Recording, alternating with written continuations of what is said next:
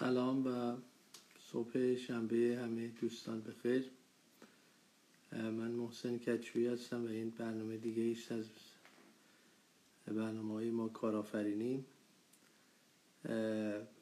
در ادامه جلسه قبل ترجیح دادم اون خاطره در حقیقت از کارمند به کارآفرین تبدیل شدنم رو مجددا ادامه بدم و رها نکنم. البته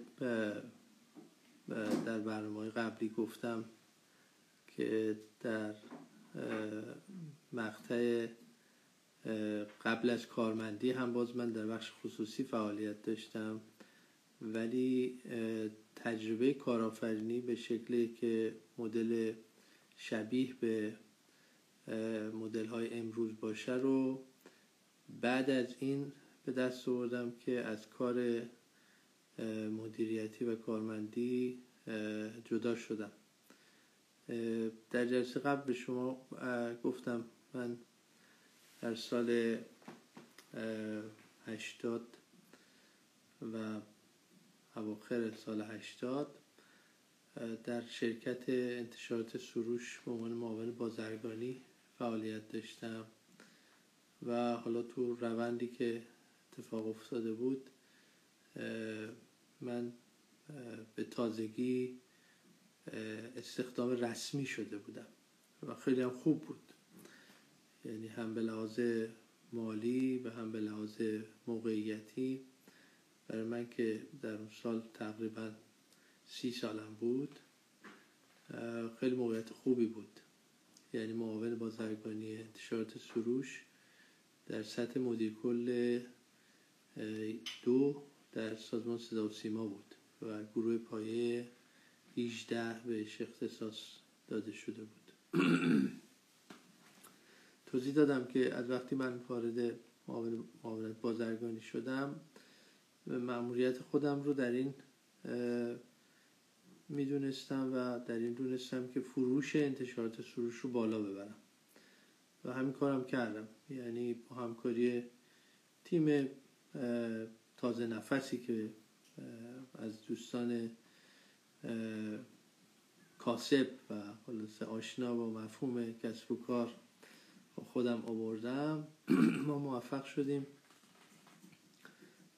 چند, چند برابر بکنیم فروش انتشارات سروش رو. دلیلش هم این بود که ارتباط ایجاد کردیم با بقیه ناشرا و بقیه تولید کنندگان محصولات فرهنگی و لوازم و تحریر و امثال و فکر کردیم بستر انتشارات سروش بستر فروشش می‌تونه برای خیلی جالب باشه.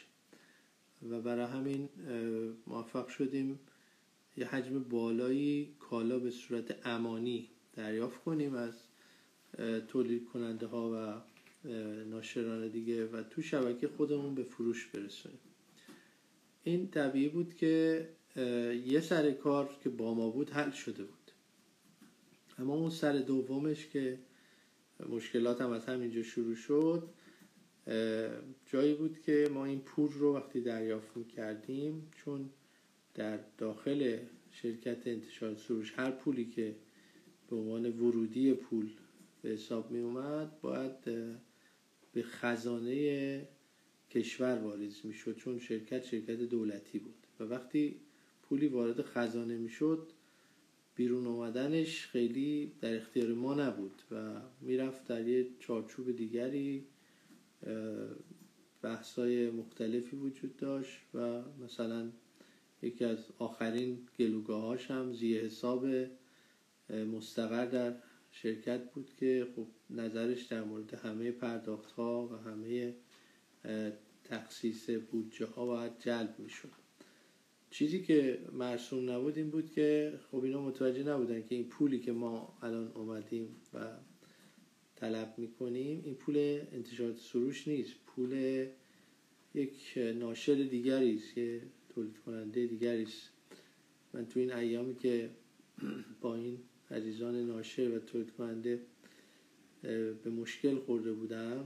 در حقیقت به عنوان معامل بازرگانی من رو میشناختن و یا همکاران من رو میشناختن. با خیلی آشنا شدم. یادم یه بارم آقای همایون شجریان که اون موقع خب جوانتر بود ما تقریبا هم سن و سالیم برای گله گذاری زنگ زده بود و می‌گفت آقا یا نوارامون رو بدین یا پولمون رو بدین. و خب جواب منم در اغلب مواقع این بود که واقعا کاری از دست من بر نمی اومد هرچند در تمام جلساتی که پشت صحنه داشتم خب تلاش می‌کردم که این موضوع رو توضیح بدم و جا بندازم که ما اگر این کار رو نکنیم هیچ وقت دیگه نمی‌تونیم به این میزان از فروش که الان داریم برسیم و ما اعتبارمون و اعتماد مردم رو در بازار از دست میدیم. ولی خب همونطور که گفتم یه قانون کلی بود و من به عنوان یه حال مدیر ناآشنا به شرکت های دولتی به این بخشش در آشنا نبودم. هرچند راه حلای مختلفی داشت و بعدا من متوجه شدم تو شرکت دولتی برای همه اینا یه راه حلایی الحمدلله هست ولی خب اون موقع من نمی‌دونستم. هرچ کردم که یه روزی یکی از ناشرا به من گفت تماس گرفت و گفت که پس تو توی مجموعی کار می‌کنی که به مردم ظلم می‌کنه. تو هم کاری ازت بر نمیاد پس مرد باش استعفا بده و من استعفا دادم. بعد از اینکه من استعفا دادم که خاطرم هست مدیرعامل اون زمان سروش آقای اشعری که خداوندشون رو هر جا هست حفظ کنه و حق بزرگی به گردن من داره. ایشون البته مدیر مدرسه بوده و دبیرستانی بوده که من در اون درس خوندم. یعنی ما رابطه پیچیده ای نبود. ایشون خب از وقتی من خیلی سنم کم بود شاهد خلاصه سرکشی ها و پیش فعال بودن های من بود و برای همین وقتی اول ایشون من به عنوان مشاور خودش در سروش به دعوت کرد و همکاری کردم خیلی زود با توجه به سابقه بازرگانی و فعالیت خرید و فروش و کسب و کاری که من داشتم گفت می‌تونی یه معاون بازرگانی بشی و منم تشکر کردم و قبول کردم. به حال اون موقعشون من گفت پسر جان تو در بچه داری؟ خونه اجاره ای داری؟ هیچی اصلا دل به چی بستی که داری استعفا میدی؟ گفتم به هیچ. فقط چون نمی‌تونم جواب این حرف رو بدم که کاری ازم بر نمیاد و نتیجه نمی‌تونم بگیرم ترجیح میدم که تو این چرخه نباشم و به عنوان به حال کسی که شراکت داره تو یک کار نابجا و ظلمی که داره به حال این ناشرا واقع میشه دوست ندارم منم باشم. ایشون موقع به من پیشنهاد داد که شما بیا یک شرکتی رو شرکت خصوصی بزن. با هر کی از همین بچه هایی که می‌شناسی و اینها ما فروش و فعالیت های این چنینیمون رو در سروش برون سپاری می‌کنیم. خب از نظر قانونی هم کاملا حرفشون منطقی بود شدنی هم بود. اون موقع من خاطرم بود و هنوز فکر کنم یک قانونه که به شرکت دولتی توصیه میشه تا جایی که می‌تونن از طریق برون سپاری فعالیت هاشون بار بودجهی و پرسنلی رو کم کن خب موقعیت خوبی بود. من به ایشون گفتم ولی من ترجیح میدم این کار رو به این شکل که شما میگی نکنم. گفتن چرا؟ گفتم برای اینکه ما راستش تو این کشور هیچ کارمون نکنیم. بالاخره تصور این است که داریم از یک امتیازی استفاده. من نمی‌خوام این امتیازی به حساب بیاد برای من برای شخص من. گفت چیکار کنیم؟ گفتم که الان قانون هم قانونی که این برون سپاری رو توصیه می‌کنه و شرکت دولتی هم این توصیه رو می‌کنه که از طریق در حقیقت تأسیس تعاونی های کارکنان این کار بکنه. تعاونی خب اسمش روش بود تعاونی جایی بود که همه رئیسن. همه این همه. هیچ فرقی بین معاون بازرگانی و آبدارچی و کارگر انبار و اینا نبود. همه اون می‌شدیم در یه ایشون به من گفت خیلی اذیت خواهی شد. ولی من اصرار کردم که اگر می‌خوایم این کار رو ادامه بدیم و به این مسیر حرکت کنیم من ترجیح میدم یک تعاونی ایجاد کنیم. پروسه تعاونی خب خیلی آواز دهل شنیدن از دور خوش بود. همه با علاقمندی حالا یه سری حالا ممکنه به واسطه حرف من بهشون منتقل شده باشه با وعده و وعید چه میشه این میشه حقوقمون بالا میره درآمدمون زیاد میشه دیگه این پول و امکانات و این حرفا رو در حقیقت هرچی داریم دیگه مال خودمونه و تازه سروش خوبی کرد. در حقیقت کارهایی که باید می‌کرد در چارچوب این برنامه حمایتی این بود که همه اون سخت افزار محل کار و ارز کنم خدمت شما فروشگاه ها موجودی کالاها همه رو باید در اختیار این تعاونی میگذاشت و این بخشی از قانون حمایتی بود که وجود داشت و به نوعی انگار پرسنل سروش صاحب یک جای آماده به کار و در آماده به استفاده می‌شد خلاصه ما با این دعوت از پرسنل و خلاصه توضیح که آ دیگه ما خودمون رئیس خودمون میشیم و همه چی با رأیگیریه همه چی با خلاصه دموکراسیه دیگه همه سهم دارن همه زینفعن یک تعاونی تشکیل شد. فکر می‌کنم بیشتر از سی نفر سهامدار داشت. یعنی تقریبا همه پرسنل معاونت بازرگانی که البته تعدادشون بیشتر بود شاید ولی به حال بیش از سی نفر. الان یادم نیست چند نفر عضو این تعاونی شدن و تعاونی کارکنان معاونت بازرگانی انتشارات سروش تأسیس شد.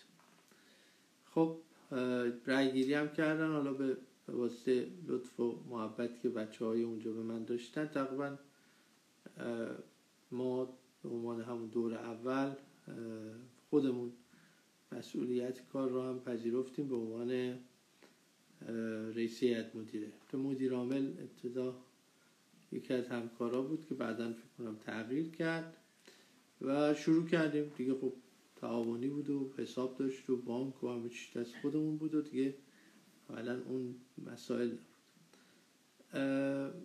از همون ابتدا من حس کردم خب یه اختلافی داره آروم آروم ایجاد میشه. اختلاف هم این بود که مثلا پول عمدتا از بخش فروش وارد تشکیلات تعاونی می‌شد.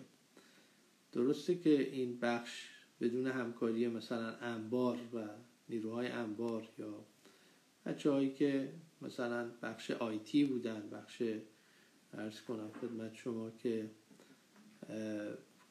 نقش پشتیبانی رو داشتن ممکن نبود. ولی بالاخره ذهنیت این بود که آقا پول ما داریم میارد این تعاونی می‌کنیم. چرا باید من همونقدر سهم داشته باشم که مثلا فلان فلانی در بخش خدمات؟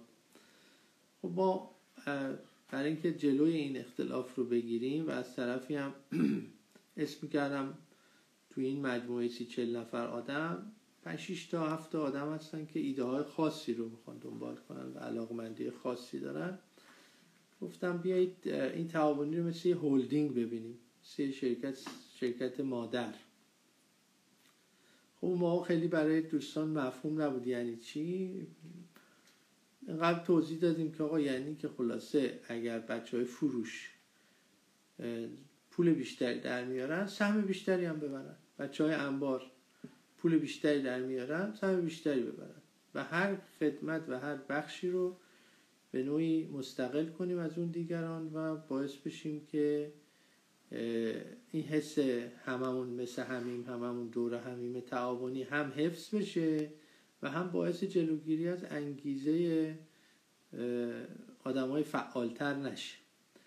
با این روش قرار شد که ما شرکت های اقماری رو ایجاد کنیم که 60 درصد سهامش متعلق به اون تیمی باشه که اون کارو می‌کنه و 40 درصدش متعلق به تعاونی باشه که به نوعی هم همه در اون شرکت سهم داشته باشن و همون کسانی که وقت بیشتری رو اون کار خاص می‌ذارن بیشتر منفعت ببرم سهم بیشتری داشته باشم خلاصه فکر می‌کنم 6 تا یا 7 تا شرکت تشکیل شد. و یادم نمیره که سر اینکه کی مدیر عامل باشه و کی هیئت مدیره باشه و اینا تو تمامش یه کشمکشا و زد و بندا و رفیق رفیق بازی و اون میگو به من رأی بده و محوات دار از این داستان ها چون تصور عمومی این بود که وقتی کسی مدیر عامل میشه دیگه مدیر عامل خبر نداشتن که مدیر عامل یعنی کسی که مسئولیت بیشتری داره و یعنی کسی که جوابگوی بقیه است. یعنی کسی که خلاصه درسته که اختیارات داره ولی مسئولیت زیادی هم داره.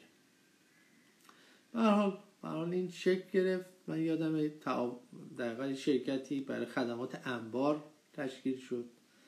چون ما توی منطقه بودیم که همه ناشرای بزرگ و ناشرای اصلا منطقه انقلاب خیابون انقلاب منطقه کتاب و کتاب فروشی بود و از معضلات تو اون منطقه انبار بزرگ بود و سروش یک انبار وحشتناک بزرگی داشت یک سالن سینما که آتش گرفته بود قبل از انقلاب. به عنوان انبار ازش استفاده می‌شد و من کمکم کردم. گفتم شما تو این شرکت خدمات انبار و انبارداری می‌تونید به همه ناشرای این منطقه خدمات انبار و انبارداری بدید. کتاب همه رو نگه دارید.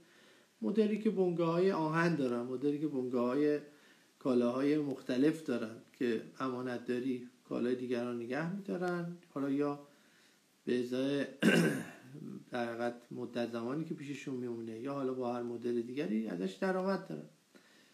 خب برای اینها یک شرکت درست شد برای فروش کتاب یه شرکت درست شد برای تولید کتاب یه شرکت درست شد یعنی منظور خدمات چاپ. چون بعضی ها تو این زمینه تخصص داشته در در حقیقت یک بخش دیگه هم که بود خاطرم هست بخش آیتی بود. یکی دو تا از دوستان جوون اون موقع ما آمده بودن و خدمات کامپیوتر و نرم افزار و این چیزا به سروش می‌دادن. ما هم اونا رو دعوت کردیم. البته یه ایده خودشون داشتن که حالا اگه وقتی فرصت شد خواهم گفت که از اون ایده چه کار عجیب غریبی در اومد و در حقیقت بحث یعنی از زیر نویس کردن فیلم های سینمایی کلاسیک دنیا گفتن ما می‌تونیم انجام بدیم که از همین حرف الان دو سه تا شرکت بزرگ ایران نطفش تو همین حرکت بسته شده و امیدوارم که اون بچه ها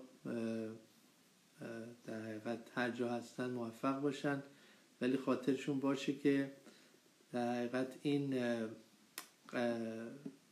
اعتمادی که به اونها شد و فرصتی که به اونها داده شد رو اونها هم به دیگران بدن و حتما میدن مطمئنم میدن. حالا اگه لازم شد در جلسات بعدی چون اسمای همشون از کسانی هستن که الان تو جامعه خیلی شهرت پیدا کردن خواهم گفت. به حال 5 6 شرکت تو این تعاونی ما درست شد که همه تو زمینه های خاص بودن. یک شرکت هم خود من در حقیقت به عهده گرفتم که اینو در خاطرتون باشه که من موقعی که معاون بازرگانی بودم توی جلسه متوجه شدم که این کسانی که از ما کتاب می‌خرن یادم همین آقای علوی که الان وزیر اطلاعات هستن اون موقع نماینده رهبری در ارتش بودن. جلسه ایشون و همکارانش اومده بودن و می‌گفتن که ما کتابی که شما به ما میدین مثلا ده هزار تومن رو تو بازار می‌تونیم بخریم مثلا پنج هزار تومن منم آقای بازرگان گفتم اگه میشه؟ ما قیمت میدیم. گفتم می‌تونیم بخریم. هست الان بخوایم زنگ بزنیم. کتاب های شما رو زیر قیمت خودتون به ما میفروشیم خیلی برام سوال شد که چطور ممکنه هم چیزی بشه؟ خلاصه پیشو گرفتم متوجه شدم بله اون موقع آقای لاریجانی که رئیس سازمان بودن یه طرحی رو در سازمان صدا و سیما اجرا کرده بودن به نام بن کتاب سروش. بن کتاب. به هر کارمندی از کارکنان سازمان صدا و سیما ده هزار تومن در سال بن خرید کتاب می‌دادن که این بن خرید کتاب فقط توی فروشگاه های انتشارات سروش کاربرد داشت و طبعا وقتی شما مثلا می‌رفتی کتابی رو میخریدی اون فروشنده که کتاب به شما فروخته بود بعد بون رو می‌گرفت و توی تصفیه حساب حساب کتاب خودش با ما که معاونت بازرگانی و خود انتشار سروش بودیم گاهی پول می‌داد گاهی بون می‌داد. من متوجه شدم یه سری از این پرسنل چون کتاب نمی‌خوان بخونن و علاقه ندارن میرن این مونا رو میفروشن. البته بعدا متوجه شدم این خیلی سازماندهی سازمان سازمان داده شده تر از این حرف که ما فکر می‌کردیم. یعنی شاید مثلا یه مدلی بود که مثلا یه معاونت سازمان یه معاونت اصلی سازمان سیاسی ما همه پرسنلش بناشون رو به یکی می‌دادن اون یکی مثلا ازشون با 40 درصد می‌خرید می‌برد توی جایی تو بازار 45 درصد میفرو خلاصه این بنا حد اکثر ارزشش مثلا از نظر پولی 5000 تومان بود. و خوب کسی که آمده بود اینو با 5000 تومان خریده بود می اومد این بونو به ما می‌داد. ما که 30 درصدش تخفیف می‌دادیم. پس مثلا یه بون 10000 تومانی اولا براش 2000 تومان در میومد طبیعی بود که می‌تونه زیر قیمت ما این ایده و این چلنج باعث شد من به این فکر بیفتم که خوب باید یه راهکاری و یه فرمولی براش پیدا کنیم که جلوی این رو بگیریم و نگذاریم که این اتفاق بیفته. به سمت کارت الکترونیک رفتم. یعنی فکر کردم یه چیزی درست کنیم به نام کارت کتاب و این کارت کتاب چون مثلا برای سه سال دست یه کارمند باید باشه و هر سال اون بون کتاب درش شارژ بشه اون دیگه نمی‌تونه مثل بون ببره بفروشه سر چهار را اون باید نگه داره سال بعد. این مسیر این کارت کتاب و ایده کارت کتاب ما دنبال کردیم به این بانک به اون بانک به یادم موقع سمین وجود داشت سمین کارت. به هر کدوم ما می‌گفتیم می‌گفتن نمیشه. یعنی ما می‌گفتیم آقا ما یه کارتی می‌خوان که طرف میاد تو فروشگاه ما می‌کشه موجودی داشته باشه. ولی مثلا میره تو ای تی می‌ذاره موجودی نداشته باشه. مثلا چون این بون کتاب مثلا نمیشه که ما کارتامون یا پول داره یا نداره. خلاصه ما یه آقای ما از قنادانی رو پیدا کردیم در مشهد. اون موقعشون شرکت توس مهر کارت رو داشت. و خلاصه به ایشون گفتیم ایشون گفت میشه و ما این کار می‌کنیم. خاطرم هست که این ایده ای که من دنبالش بودم و بخش فنیشم آقای مهندس قنادان که مدیر عامل داده پردازی خراسان هم بود آمد و گفت میشه و من انجام میدم و اینها. باعث شد که ما از اون موقعیت تشکیل شرکت های اقماری استفاده کنیم. یه شرکتی تأسیس شد تو یکی از اون شش تا شرکت که این بار من به عنوان سهامدار البته خودم تنها که نبودم من بودم و همین آقای قنادان بود و فکر می‌کنم شاید یه نفر دیگه بود. و ما شدیم شرکتی به نام شرکت کارت کتاب زرین. که حالا اینم باید مفصل خواهم گفت در یه جلسه. ای نهایتا 6 تا شرکت درست شد تو اون تعاونی 6 تا 7 شرکت که تو حوزه های مختلف بودن. و البته اینم بگم که از نظر همه این شرکت کارت کتاب از همه مسخره تر بود. چون اصلا هیچ کس نمی‌دونست این دیگه چه کاریه.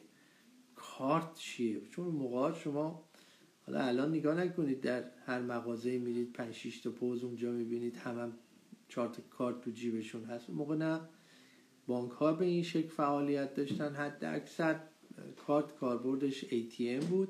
خیلی محدود توی مغازه ها بود که من خاطرم هست وقتی ما بازاریابی می‌کردیم گاهی بعضی از فروشگاهایی که ما مراجعه می‌کردیم برای نصب پایانه یا بازاریابی پایانه اون صاحب فروشگاه بچه ما رو بیرون می‌کرد یا مسخرهشون می‌کرد. میگم مگه من دیوانم که پول نقد رو ول کنم این کاغذه که کوچولو از این دستگاه میاد بیرون رو قبول کنم این, این کجاش پوله برای من؟ حالا هرچی توضیح میده بابا این پوله این میره بعدا به حسابه.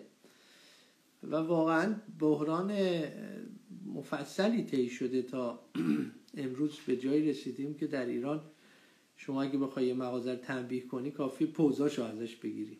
دیگه بزرگترین تنبیه شده. یا اگر بخوای یه نفر رو از زندگی ثابت کنی کافی کارتاش ازش بگیریم واقعا اینجور نبود. و برای همین هم تو اون مجموعه آدمایی که به کارهای این تعاونی نگاه می‌کردن از همه مسخره تر و بیخاصیت تر همین شرکت کارت کتاب زرین بود که خاطرم هست یه بارم. یکی از دوستان همین حرفایی که من میگم و من نوشت. گفت مثلا این ایده مسخره بی رب با جامعه ما اصلا تو ایران این کارا نمیشه کرد. تو خارج رفتی فکر کنه همه چی خارجه و اینا. خلاصه به حال شرکت تشکیل شد. دیری نپایید که معلوم شد شرکت داری خلاصه کار هر کس نیست. خرمن کوفتن. و معلوم شد که وقتی آخر ماه میشه و شما شرکت دارین نه تنها کسی به شما پولی نمیده بلکه شما حالا باید پولی بدید. دیگه مینیمومش حقوق کارکنانتون باید بدید. و یکی یکی حالا توجه داشته باشید که اینها دیگه کارمندم نبودن و انتشارات سروش هم رو قطع کرده بود و یکی یکی آمدن گفتن آقا ما نمی‌خواد ما اصلا پشیمون شدیم. این چه کاری بود ما کردیم؟ و خاطرم از خیلی از من گله من بودن که این چه مصیبتی بود تو به سر ما آوردی. ما داشتیم حقوقمون رو می‌گرفتیم. این چه خلاصه طرحی بود که تو آوردی. گفتم آقا این طرح شما همش رو اجرا نکردی. من که به شما گفتم مثلا شما در انبار باید این کارا رو می‌کردی. شما هیچ کدوم نکردی. شما همون حس و حال و روحیه ای رو داشتی که وقتی کارمندم بودی داشتی. یعنی خوابیده بودی. یعنی نشسته بودی پول بیاد سمتت. در واقع وقتی بخش خصوصی میاد باید شما یه کاری بکنی. باید شما به سمت پول بری. اصلا اینجوری نیست که پول به سمت تو بیاد. و یکی یکی خلاصه اینها شروع کردن به گله گذاری و گله مندی و اینکه نه ما نمی‌خوایم. و رفتن انتشارات سروش رو گفتن آقا نمی‌خوایم ما همین برگردیم به همون سبک سابق و به حال دیگه یه آباریکه ایست میاد دیگه حالا نخواستیم پول بیشتر و از این داستان ها ولی از اون تعاونی و از اون به حال ساختار دو تا شرکتش فعال موندن یکیش همون شرکت بخش فروش بود خب یه آقایی بود که از در حال همکاران خیلی اکتیو ما بود البته من واقعا آخرش متوجه نشدم که ایشون چه سرانجام و چه عاقبتی پیدا کرد. ولی حالا امیدواریم که عاقبت خوبی بوده باشه. یکی این شرکت فروش خرید و فروش کتاب بود که خیلی پابرجا موند و یکی هم همین شرکت کارت کتاب که در چند سال بعدش من خاطرم هست حالا یک دو سال بعدش شرکت کارت کتاب با قبول بدهی ها و دیون تعاونی یه چیزی بوده سی من تومن اون چل درصد سهام رو خرید از تعاونی و اولا تعاونی بعد از اون دیگه چیزی نبود. یعنی نه خودش فعال بود نه در حقیقت شرکت زیر مجموعه فعالی داشت و نه عرض کنم که مفهومی داشت ولی از خروجی اون چندین قدم و حرکت و خلاصه موفقیت ایجاد شده که حالا اگرچه در این دنیا ممکنه به حساب نیاد و فراموش بشه ولی حتما انشالله در جای دیگری به حساب خواهد اومد و تغییرات خوب و بزرگی اتفاق افتاد. من جمله که خودم این شرکت کارت کتاب تبدیل شد به گروه کارت اعتباری ایران. و پروژه های مختلفی اجرا کرد. بعدا شد شرکت خدمات پرداخت ایرانیان و غیر و و که عملا خط زندگی من از این سالها به بعد در همین حوزه در حقیقت کارت اعتباری و خدمات فنی در حوزه بانکداری و پول الکترونیک و اینها بود که خب به شدت زندگی من رو تغییر داد و من همیشه دعاگوی اون کسی هستم که به من گفت اگر مردی استعفا بده. خیلی ممنون و خدا نگهدار انشالله تا هفته بعد.